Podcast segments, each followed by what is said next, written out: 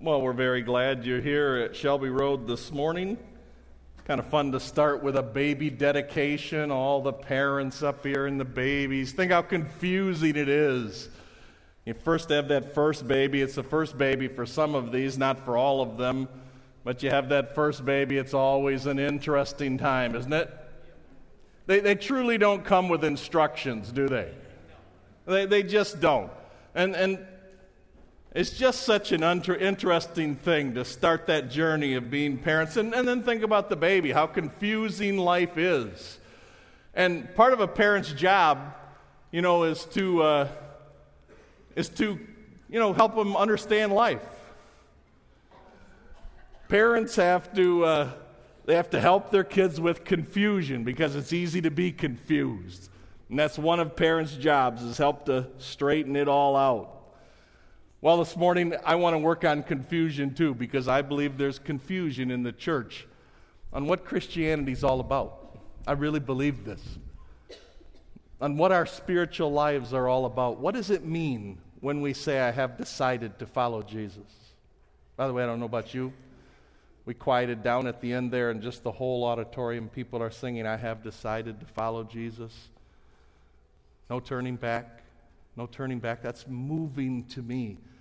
But what have we signed up for? What does it actually mean? I don't want anyone confused.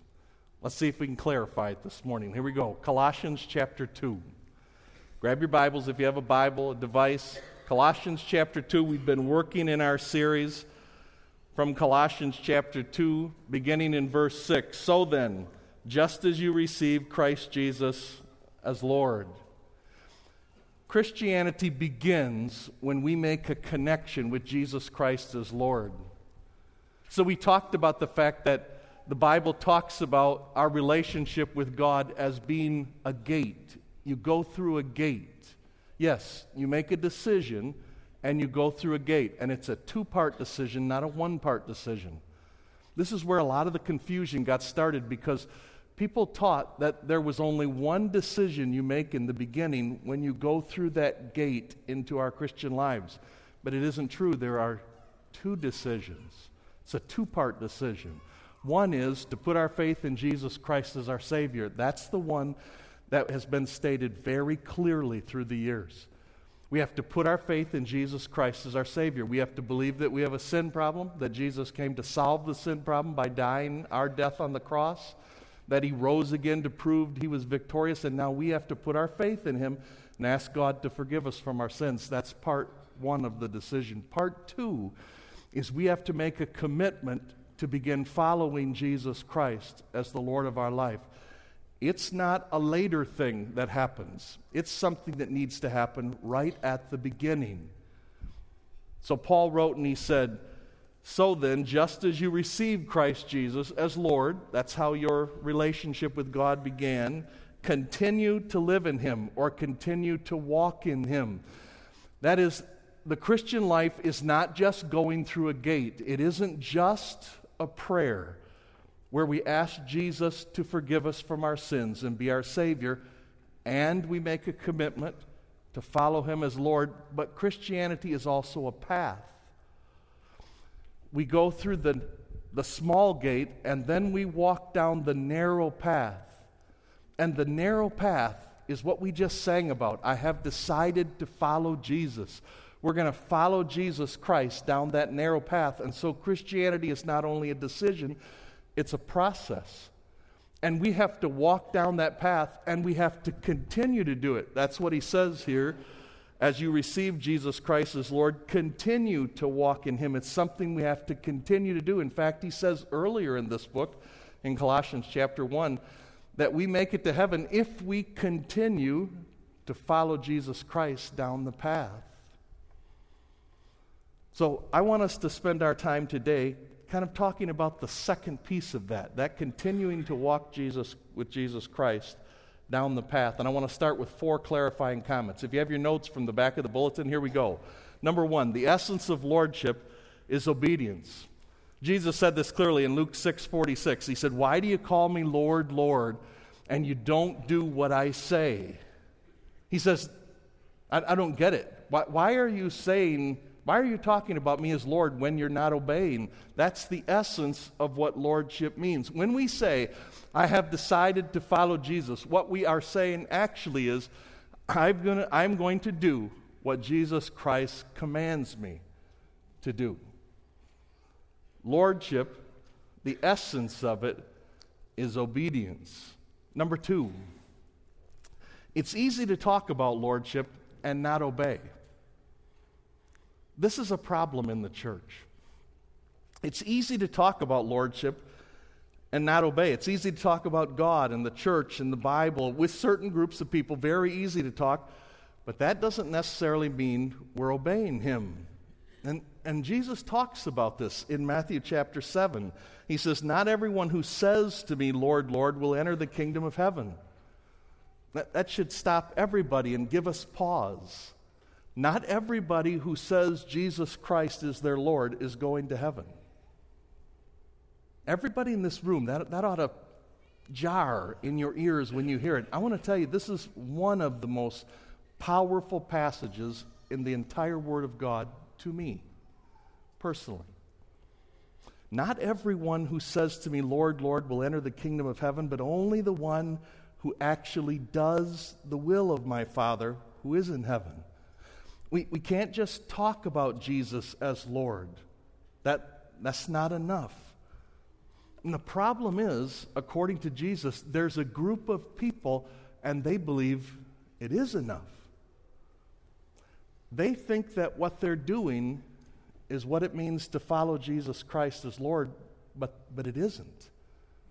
He goes on to say, in Matthew chapter 7, verse 22 and 23, many will say to me in that day, Lord, Lord, did we not prophesy in your name, and in your name drive out demons, and in your name perform many miracles? And I'll tell them plainly, I never knew you. Away from me, you evildoers. This leads us to number three in our, in our notes.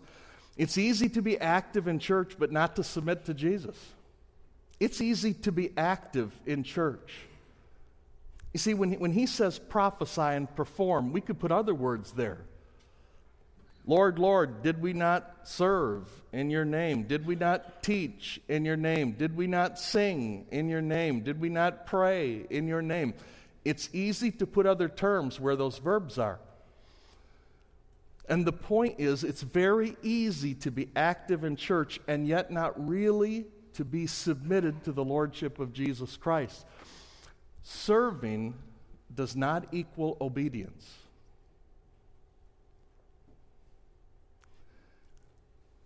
Attending church does not equal obeying Jesus. Praying and singing, those are not synonyms for obedience. Jesus said, Many will say to me on that day, What day? The day when they stand before God. It is appointed unto man once to die, and after death to stand before God for judgment. He says, Many. That's scary to me. I mean that seriously. It's scary to me. I've told you this before, it's just so true. I'm very, I'm very concerned that on the day we stand before Jesus Christ, somebody's going to come to me and say, You didn't make it clear to me. You didn't make it clear to me what God expected. Many will say, We were very, very active. We were active in the church. We were doing things. Wasn't that enough? And Jesus says, I'm going to say, I never knew you. Why is that? Because it's easy to be active in a church like ours and yet not to be submitted or surrendered to Jesus Christ as Lord. Which leads me to my fourth opening comment. It's essential for us all to do personal lordship checks. It's essential for all of us to do personal lordship checks, to check up ourselves. You say, Well, I don't think that's in the Bible. Yes, actually, it is. It's in the Bible quite clearly in 2 Corinthians chapter 13. In 2 Corinthians chapter 13 verse 5 it says examine yourself to see whether you're in the faith. Test yourselves. Do you not realize that Christ Jesus is in you, unless, of course, you fail the test? He says there is a way to test ourselves, to see, in fact, if we've gone through the right gate, we've gone through the right gate the right way, and we are, in fact, actually following Jesus Christ down the narrow road, there is a test. And I want us to take it today. Now, we actually started last week. We actually started last week, but you say, well, Pastor, Manuel, what's the essence of the test? Here we go 1 John 2. We know that we have come to know him. Here's how you know if you really have a relationship with Jesus Christ. We know that we have come to know him if we obey his commands. Say, I thought it was about that prayer. No, that's just how this gets started. We make that prayer to ask Jesus Christ to be our Savior. We make a commitment to follow Him as Lord, but then we actually have to follow Him as Lord. And the essence of Lordship is obedience. Here's how you know you know, and I know that we've come to know Him if we obey His commands. Whoever says, I know Him, but does not do what He commands is mistaken. You say it says liar. I'm trying to be politically correct. He says, We're mistaken.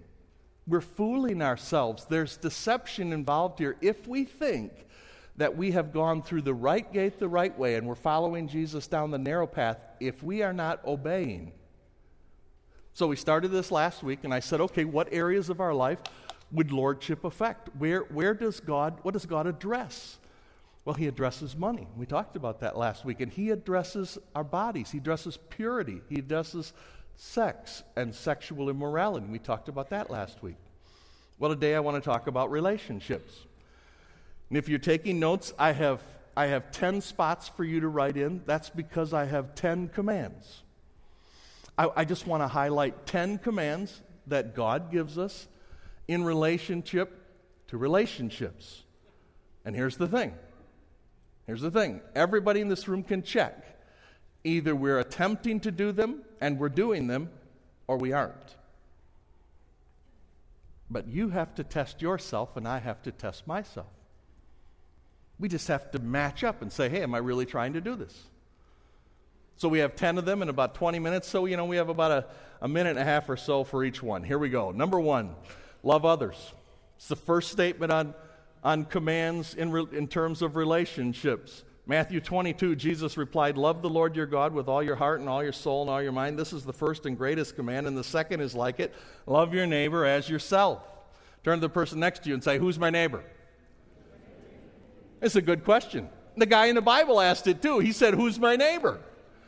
Who's my neighbor? And Jesus said, It's whoever you come in contact with. It's your family, it's your associates, it's your real neighbor, it's the waitress, it's the cashier, whoever you bump into, we're supposed to love them like we love ourselves. So, off to the side in your notes, just write these three words. It'll be enough to get us started patient, kind, selfless. Love is patient, love is kind, love is selfless. Here's what all of us are supposed to be trying to do because Jesus Christ commands it. We're supposed to be kind, patient, and selfless to the people we bump into. Say selfless. I, I think I know what kind means. I have to work on that. I think I know what patient means. What, what do you mean by selfless? I mean this we sacrifice what I want to make them happy. That's selfless. I sacrifice what I want to make the other person happy. This is what God wants from us. It's His base command in terms of relationships. Number two, He takes it farther, though. He says we need to love our enemies. We not only have to love others, number one. Number two, we have to love our enemies. But you who are listening, love your enemies. Do good to those who hate you. Bless those who curse you. Pray for those who mistreat you. Okay, let me get this right. I have to love everybody. Jesus said this. He said, anybody can love people that love them back.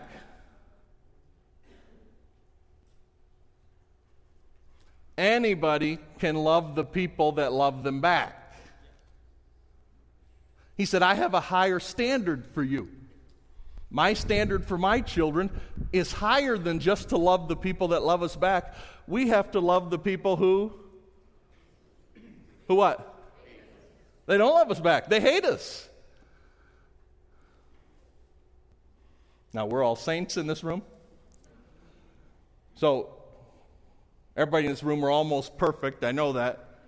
But how many of you have somebody in your life who you actually don't get along with that great? Yeah, that'd be what an enemy is. See, some of you didn't raise your hand because you're perfect. You get along to everybody. You can skip this verse. Doesn't apply to you, but I can tell it applies to me. Now he said, You got to love the people who don't like you.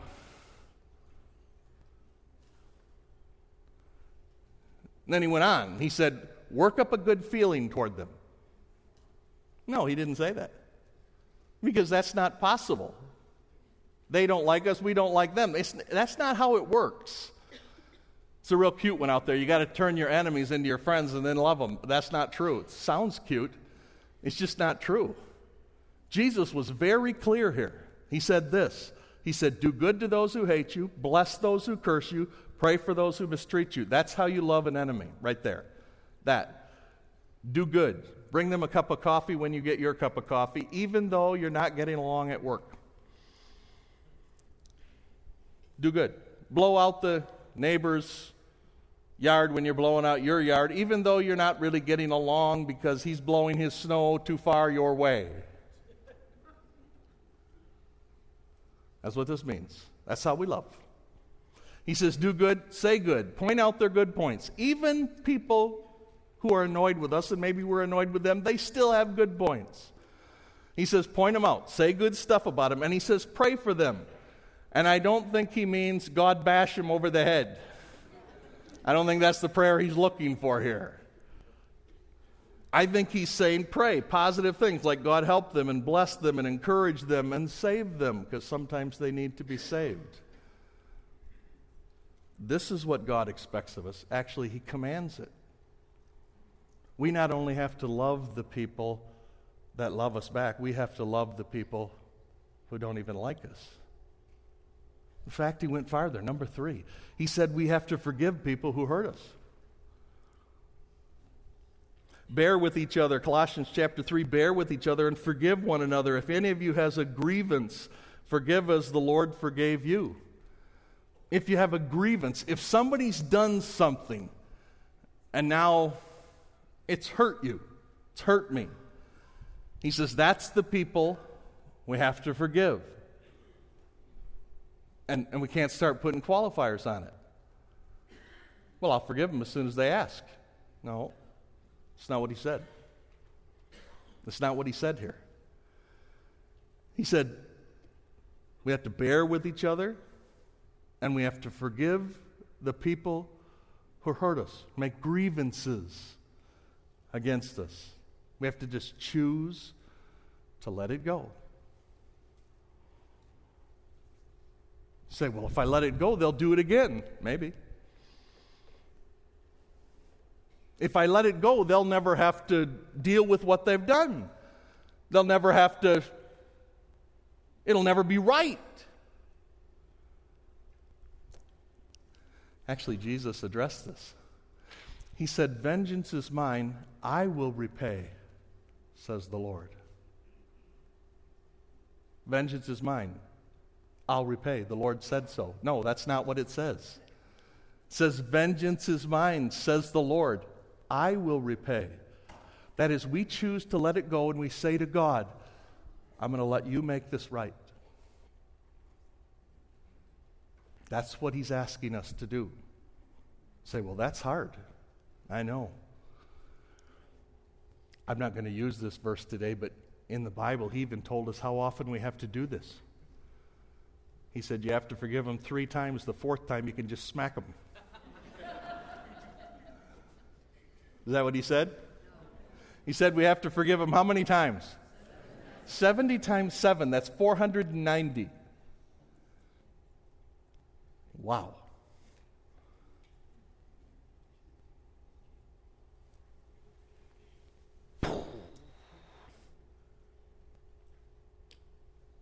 Four hundred and ninety?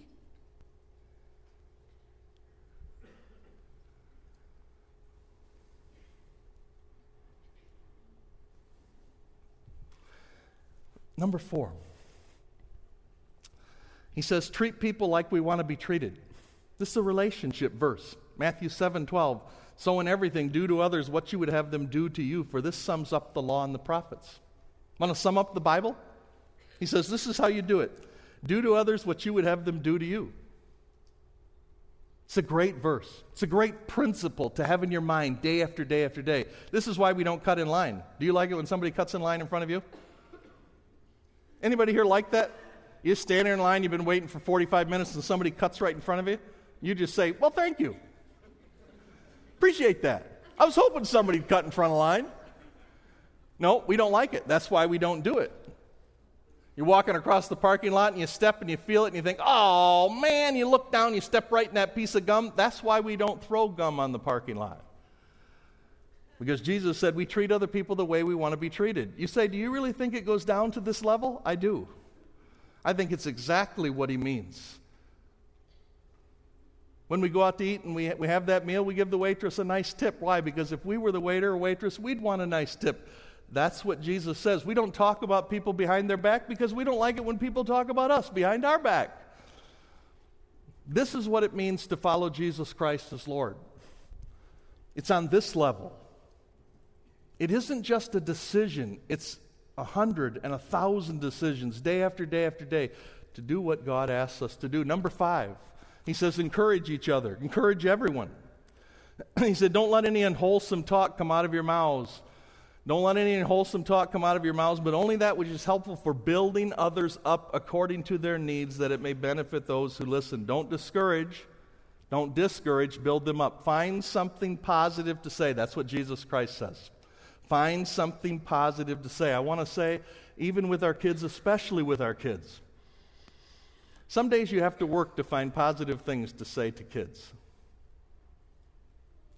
Does anybody in this room agree? Some days you have to work to find positive things to say to your kids. Why? Because some days they're just, they're just being little rascals and they've been it all day long, and, and you've just said no and no and no and don't and stop and knock it off. And you have to hunt to find something positive to say, but that's what he says we're supposed to do. And I want to add, we need to be careful with struggling people. Paul wrote about this in 1 Thessalonians. We encourage you, brothers and sisters, warn those who are idle and disruptive, encourage the disheartened, help the weak be patient with everyone. Here's something I've seen in the church people have a tendency to criticize the people who are struggling. I've noticed this in church.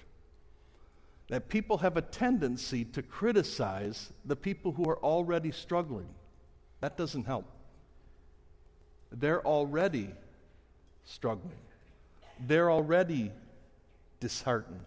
They're already weak. He says, for those people, don't add discouragement and criticism to their problems without thinking sometimes carelessly, carelessly critical, instead of thoughtfully saying something that would encourage them along the path, help them, help them get up underneath their load. Number six, he says we need to witness to the lost.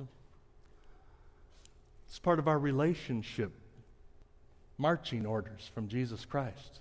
He says, Witness to the lost. In your hearts, revere Christ as Lord in 1 Peter 3. In your hearts, revere Christ as Lord and always be prepared to give an answer to everyone who asks you to give the reason for the hope that you have, but do it with gentleness and respect. It's interesting that he prefaces this comment about talking to other people with a lordship comment in your hearts, set apart, revere Jesus Christ as Lord. That's his opening comment. Boom. Then he, then he says, and that means I want you to be ready to talk to people who ask you about what's going on in your life and why you're positive in a world that's not positive. See, Jesus Christ assumes that the people who follow him as Lord, the people who follow Jesus Christ as Lord, they have a natural hope He said, Other people will see something in your life if you're following Jesus Christ because that's the best life there is to follow Jesus Christ. And we truly have hope that this world isn't it, that there's more than this. And no matter what's going on in our life, that God's in control. And He's right here with us, and we can trust Him. And those things give us a hope, a foundational hope and peace and joy that other people, they do notice. He says, when they notice and they ask you, be prepared and speak up and tell them. Number seven, help those less fortunate. It's a relationship command. Help those less fortunate. James chapter 1 Religion that God our Father accepts as pure and faultless as this to look after orphans and widows in their distress. It's what God wants from us. In Isaiah chapter 1, he says, Stop doing wrong, learn to do right, seek justice, defend the oppressed, take up the cause of the fatherless, plead the case of the widow. There are people less fortunate than us. It's not because they're lazy. It's not just because they're lazy. Do you know what a privilege it was for you to be born in the United States of America and not in, for instance, in Cuba?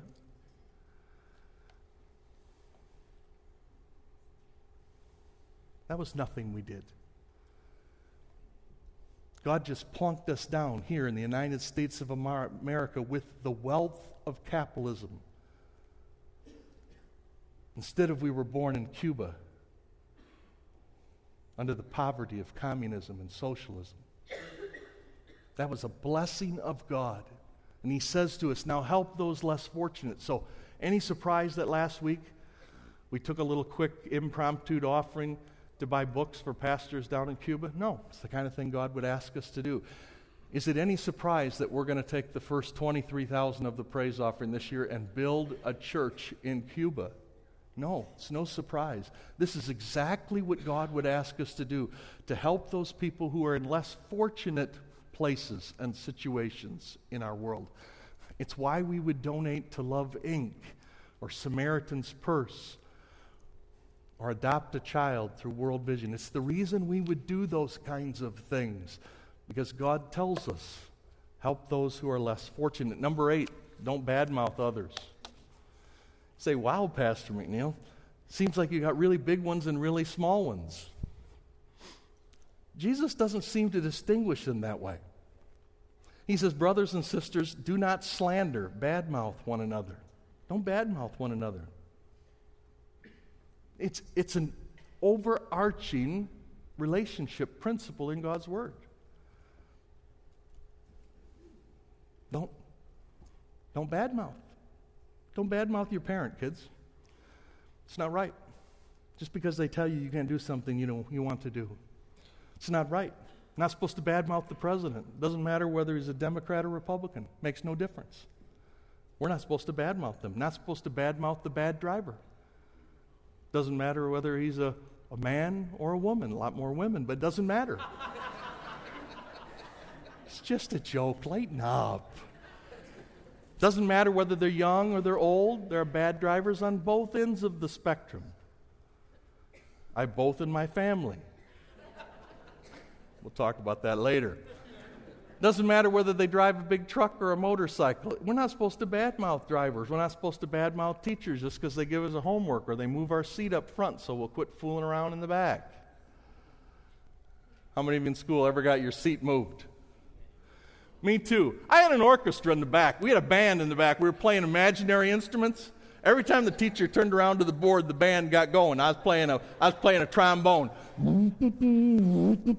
We were playing in the back class, and one time she turned around, my trombone was still moving. That got me moved. Never did like that crummy teacher. No, we're not supposed to badmouth teachers. Not supposed to badmouth teachers or pastors because they go past 1030 we're in trouble. Or, or because they changed something. We're not supposed to badmouth not our neighbor because they plowed snow over the line. Or their dog took a dump on your roses. We're not supposed to badmouth the neighbor. Say, you can't say dump. Well, it was the best thing that came to my mind right there. Number nine, we're supposed to submit to leaders. Submit to leaders. Hebrews 13. Have confidence in your leaders and submit to their authority. Kids to parents. Adults to bosses and foremen and owners. Drivers to policemen. Choir members to choir directors.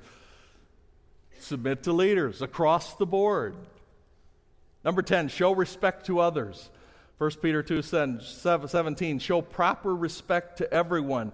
Leviticus 19:32 he takes it a little farther and he says, "Show respect to the elderly." Oh yes. He does say that. It's not actually just a joke. Say, well, Pastor, man, I show respect when people earn it. That's clever but unbiblical. clever. I'll give you that. That's clever. I'll give them respect when they earn my respect. That's not in the verse. There is a respect that's due. Kids respect parents. It doesn't mean that they're great parents, perfect parents. Parents are to be respected because they're parents. There are respect, there is respect that goes just to the office.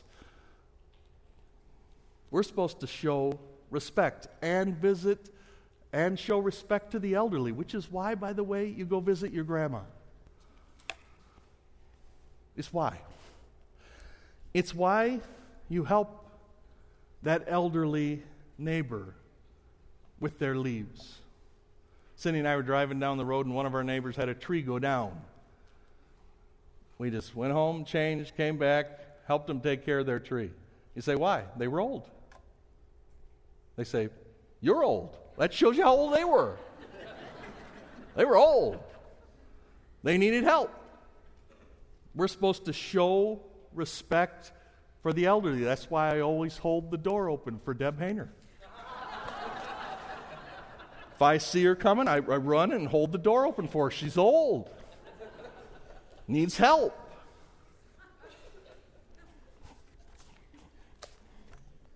I'm going there for lunch today to the Hainers. Small group. I'm a little nervous about it. I don't know why, but I am. Well, Cindy and I bought a house a long time ago. It's the house we live in now.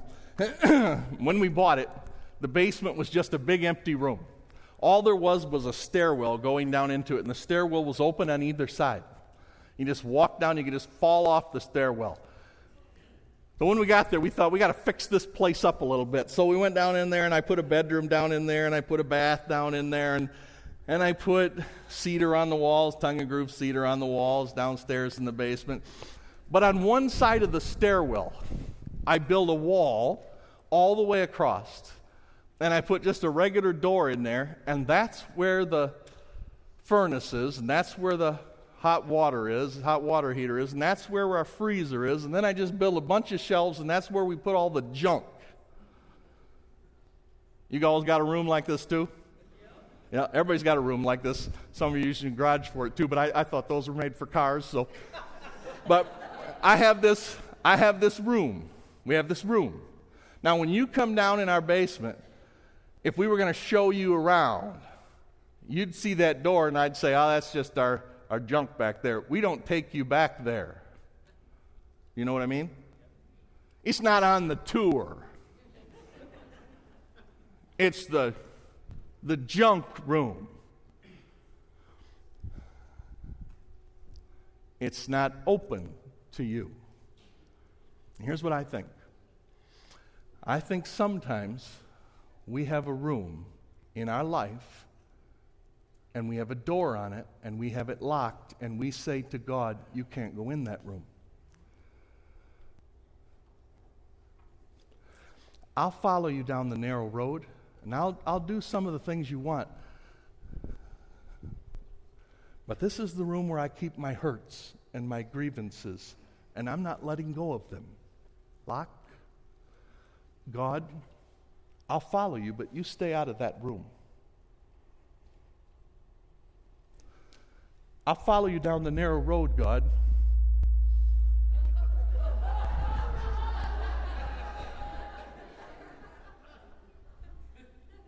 hey, I wondered if it would happen again. I think they turned me down in the back so it wouldn't happen again. I'm getting a nod. Well, I, I wanted to see it happen again. I think sometimes in our life there's a room, and it's the money room. We say, God, I'll follow you down the narrow road, but I'm not letting you into my money decisions. Lock.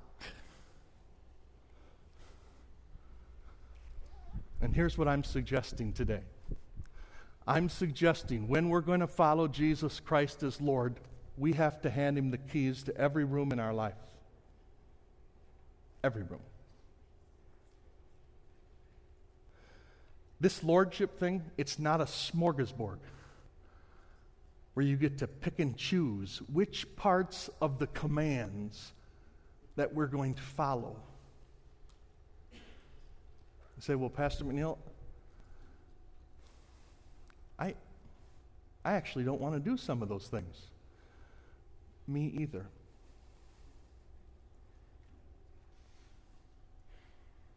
Now, maybe you're in, the room, you're in this room and you say, Well, I just want to do everything Jesus says. Well, I don't find them all that easy. Like when somebody really does me dirt, I don't just want to let it go. I got things I want to say to them. And I make my living with my mouth. I'm equipped to say it. I'm thinking of stuff I could say. And then God's saying to me, let it go. Click. Just lock the door and say, not in there. I'll, I'll do this following you, but you can't go in that room in my life. Well, here's the thing if we say we know him, but we not, do not do what he commands, then those claims are false. So here's what I'm asking everybody in the room today. The Ten Commands we talked about, that's for everyone. No one gets a pass. I'm asking everybody in the room give Jesus Christ the key to every area of your life and decide what He says, that's what I'll do. What He says, that's what I'll attempt to do. And I think maybe somebody, we've been in this series for three weeks, you say, Pastor McNeil, How perfectly do we have to do this? You say we have to walk down this narrow road if, and we got to go all the way to the end. How perfectly do we have to do it? That is a really good question. And Cindy's going to answer it next week. Let's stand together. I'm going to talk about that next Sunday morning. I'm going to talk about how perfectly does this pathway have to be lived?